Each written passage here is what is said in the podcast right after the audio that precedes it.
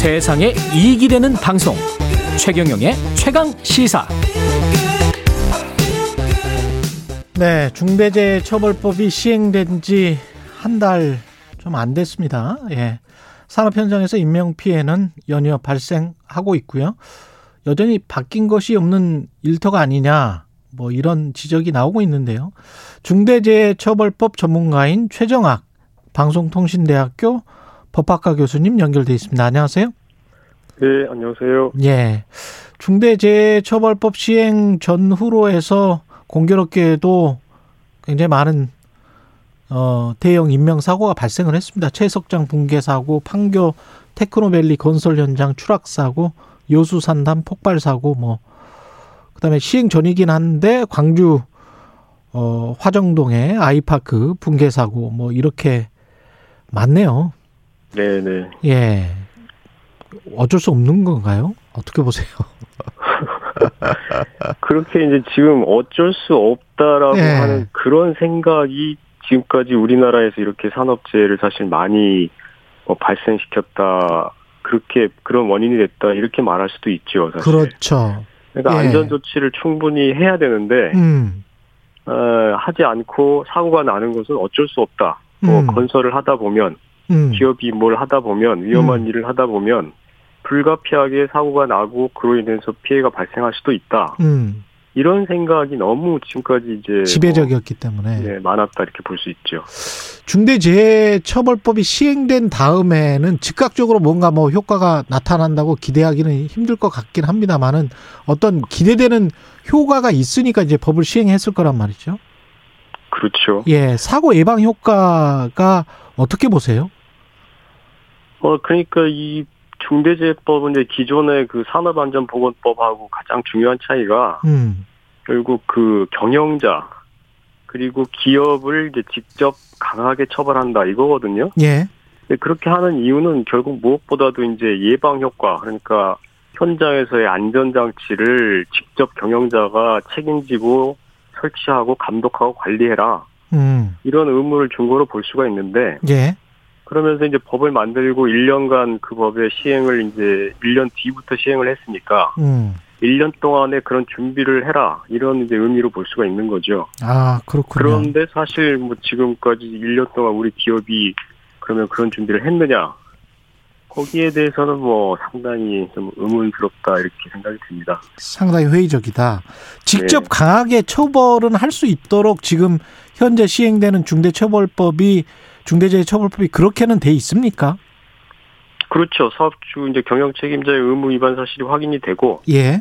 그리고 이제 중대재해 즉 이제 사망하고 또는 이제 다수의 부상 음. 이런 결과가 발생을 하면은 예. 어, 경영 책임자를 상당히 무겁게 처벌할 수 있도록 돼 있죠. 그러면 아까 그 제가 그 서두에 말씀드렸던 무슨 삼표 산업의 석재 최치장 토사 붕괴 사고, 요진건설의 승강기 작업자 추락 사고, 여천 NCC의 어, 폭발 사고, 뭐 이런 것도 사업주 처벌이 가능합니까? 어떻습니까? 그렇죠. 이제 수사 결과에 따라서는 음, 어, 그 이제 지금 중대재해처벌법 그 법하고 또 시행령에 이제 그 경영 책임자의 의무가 그 구체적으로 이제 마련이 돼 있거든요. 예, 그런 의무 위반 사실이 드러나고 예, 그것이 이제 사망의 결과하고 관계가 있다. 음. 이렇게 판단이 되면은 처벌 가능한 것이죠. 근데 법정에 가면은 분명히 이제 공방이 치열하고 또 빠져나올 가능성도 있다. 이렇게 지적하는 언론도 많더라고요. 그렇죠. 예. 그러니까 기존의 이제 형법의 그 범죄 이론이라고 음. 하는 것이 결국 이제 아시다시피 그 말하자면 억울하게 처벌받는 사람이 없도록 하기 위해서 예. 여러 가지 까다로운 요건들을 마련을 해놨죠. 그랬죠. 뭐 예를 들면 뭐 고의라든지 뭐 인과관계라든지 뭐 과실 같으면 이제 뭐 예견 가능성이라든지 이런 것들이 다 있어야 되는데 예. 어, 이 중대재해처벌법도 말하자면 일종의 형법 처벌하는 형법이기 때문에 음. 그런 요건들이 지금 뭐 특별히 예외가 아니고 다 갖춰져야 된다는 거죠. 그렇죠. 그러면 이제 그 법률가들이 뭐 법률가들의 특성이 그런 거 아니겠습니까? 예. 아주 세밀하고 이제 그 세부적인 어떤 사실을 이유로 해서 음. 이런 요건이 갖춰지지 않았다. 뭐 이런 것이 빠져 있다. 이렇게 주장을 해가지고 이제 무죄 주장을 하거나 뭐 어, 감경 주장을 하거나 그럴 가능성이 있고 법, 법원 이제 법정에서 공방이 되겠습니다만은 검찰 측이 얼마나 그걸 잘 입증하느냐 음. 그리고 반대 측에서는 이제 얼마나 그런 것이 이제 없다고 그 설득하느냐 뭐 이런 데 달려 있는 거죠. 그 의무 위반을 사업자가 의무 위반을 을 의무를 위반했다라는 것을 입증하는 거는 검찰 쪽이겠네요. 그렇죠. 네. 예. 그러면 그나마 뭐 수사를 하고 증거를 수집할 수 있는 기관이니까 열심히 하면은 입증은 할 수도 있겠습니다. 아, 그럼요. 예. 그, 그럴 수 있으니까 이 법을 만든 것이고 예. 그리고 이제 지금 이 산업재해에 대해서는 일단은 1차 수사를 이제 고용부가 하게 돼 있거든요. 예. 고용부 근로감독관들이 하게 돼 있는데 예. 고용부도 이제 이 중대재해법에 대비를 해가지고 음. 사실 여러 가지 조직도 개편을 하고 예. 근로감독관 수도 늘리고 음. 뭐 등등의 준비를 이제 조금은 했어요. 예. 그래서 어 요번에 이제 처음 수사가 이루어지는 것인데 예. 어 하여튼 좀 뭐 기대를 한다고 할까 좀 잘 하기를 음. 바라고 있습니다. 근데 과거에 제가 뭐 취재를 해보면 과거인지 모르겠습니다만은 뭐 근로감독관이 현장에 사업주와 결탁하는 경우도 좀 있었던 것 같고요. 네. 지금은 어떻습니까? 그런 거를 미연에 막을 수 있나요? 어떻게 보십니까? 글쎄 사실 그런 뭐 이제 뭐 여러 가지 뭐 관행이라던가 또 예. 근로감독관이 이제 전문성이 부족하다든가 예. 뭐 이런 등등의 문제가 뭐 단시간 내에 해결되기가 어렵죠. 예. 예, 그래서 이제 고용부도 그런 거를 잘 알고 있기 때문에 예. 어, 조직 개편을 대대적으로 하고 이제 지금 그 어, 제가 정확하게 이름이 생각이 안 납니다만 산업안전보건청인가 뭐 이렇게 독립된 기관으로 예.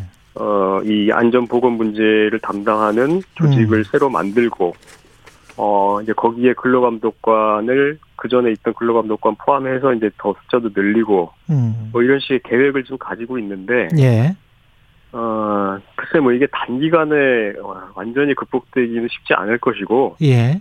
여하튼 이 중대재해법 그 시행을 계기로 해서 음. 그 고용부의 어떤 그런 뭐 조사권이라든지 예. 조사의 이제 그 관행이라든지 이런 것들이 상당 부분 개선이 돼야 될 거라고 생각합니다. 예. 지금 말씀하신 게 산업안전보건청. 예. 네. 예. 네. 그 기업들은 뭐 중대재해처벌법 처음부터 반대를 했었고 지금도 시행이 되고 나서 이제 처벌 피하기 위해서 법률가들 변호사들에게 대형 로펌들에게 많이 의존하고 법률 시장만 커지고 있다. 우리 뭐 돈만 들어간다. 그리고 뭐 사고는 별로 줄어들지 않고 있지 않느냐. 뭐 이런 식의 이제 논리란 말이죠. 네. 예, 이거는 어떻게 보세요? 이런 논리들은? 아, 그 바로 그런 게 사실 큰 문제죠. 예. 그, 그 지금 아까 말씀드린 대로 법 공포하고 1년 동안에 이제 그 시행 준비 기간을 줬는데 예. 그때 기업들이 안전 조치에 비용을 들여야 되는 것인데 아. 그게 아니라 지금 말씀하신 것처럼 사실 그 법률 시장에 보면 대형 로펌들이 중대재해법에 관해서 지난 1년 동안에 뭐 대대적으로 광고를 하고 그렇죠. 또 예. 심지어는 그 전직 노동부 관료들을 영입을 하고 노동부 관료들을 그렇죠. 예. 퇴, 이제 퇴직한 노동부 관료들을 음. 로펌에서 영입하고 그래서 중대재해법에 관해서 앞으로 기업들이 위- 이 여러 가지 리스크가 있으니까 이것들을 자기들이 잘 이제 담당해주겠다 예. 이런 식으로 했단 말이에요. 예. 너무 안타까운 일이죠. 사실 사고가 벌어지고 나서 그 뒤에 이렇게 그 어떤 변호 비용으로 돈을 쓸 것이 아니고 음. 그 돈을 안전장치를 확보하는 데 쓰면은 그렇죠. 이것이 바로 이 중대재해법이 의도하는 그이 산업재해 예방 효과인데 사람도 살리고. 그럼요. 예. 그런데 지금 이게 아주 거꾸로 가고 있는 상황이 정말 안타까운 것이죠. 그리고 예. 기업 범죄, 그러니까 이제 이제는 안전 범죄도 사실 이제 기업 범죄 하나라고 할 수 있는데 예. 바, 로 기업 범죄의 문제가 바로 이런 데 있습니다. 그 그렇죠. 범죄를 예방하는 뭐 이런 좋은 쪽으로 돈을 쓰는 것이 아니라 음. 기업의 막강한 경제력을 이렇게 법망을 피해가거나 음. 뭐 나중에 변호를 하거나 수사를 뭐 방해한다든가 이런 데다가 쓰고 있다는 게 아주 심각한 문제죠. 그런 식으로 해서 편법적이고 탈법적인 부조리를 계속 양산해내는 그런 시스템 구조가 분명히 한국 사회에 있는데 이게 제가 좀 걱정되는 게 이제 하다가 기업들이 로비도 굉장히 많고 그리고 워낙 그 정관들이랄지 뭐 법률가들을 동원을 할 거기 때문에 하면서 법은 이렇게 돼 있지만 혹시 뭐 시행령이랄지 규칙이랄지 조금 조그만한 것들을 슬쩍슬쩍 바꿔서 네. 어 대충 과거로 돌아가려고 하는 뭐 그런 일이 많이 있었기 때문에 혹시 그런 거는 걱정 안 되세요? 그런 것도 당연히 걱정이 되고요. 예. 근데 그거보다 사실 저는 더 우려가 되는 것이 음. 이렇게 이제 아까 말씀하신 대로 실제 에, 사건이 이제 법정으로 갔을 때 예. 뭐 여러 가지 어떤 걸 우리가 이제 아직 예상할 수도 없는데 어떤 이유든 간에 이게 이제 무죄 판단이 나오거나 어. 또는 아주 가벼운 처벌이 나왔을 때 이 중대재해법마저도 이제 별거 없다. 그렇죠. 이렇게 무력화될 가능성이 그게 더 우려가 되는 거죠. 아, 그냥 법원이 정말 좀 엄격하게 판단을 잘 해줘야 되는 거네요. 그렇죠. 검찰하고 법원이 좀 잘해줘야 되는데 음. 이렇게 이제 법은 뭐잘뭐 잘이라기보다도 좀 엄하게 만들어 놨는데 예. 이게 실제 집행이 별로 뭐 안 된다. 어. 어 그러면 뭐 이게 그 원래 의도했던 그 효과나 이런 것들을 전혀 가질 수가 없는 거죠.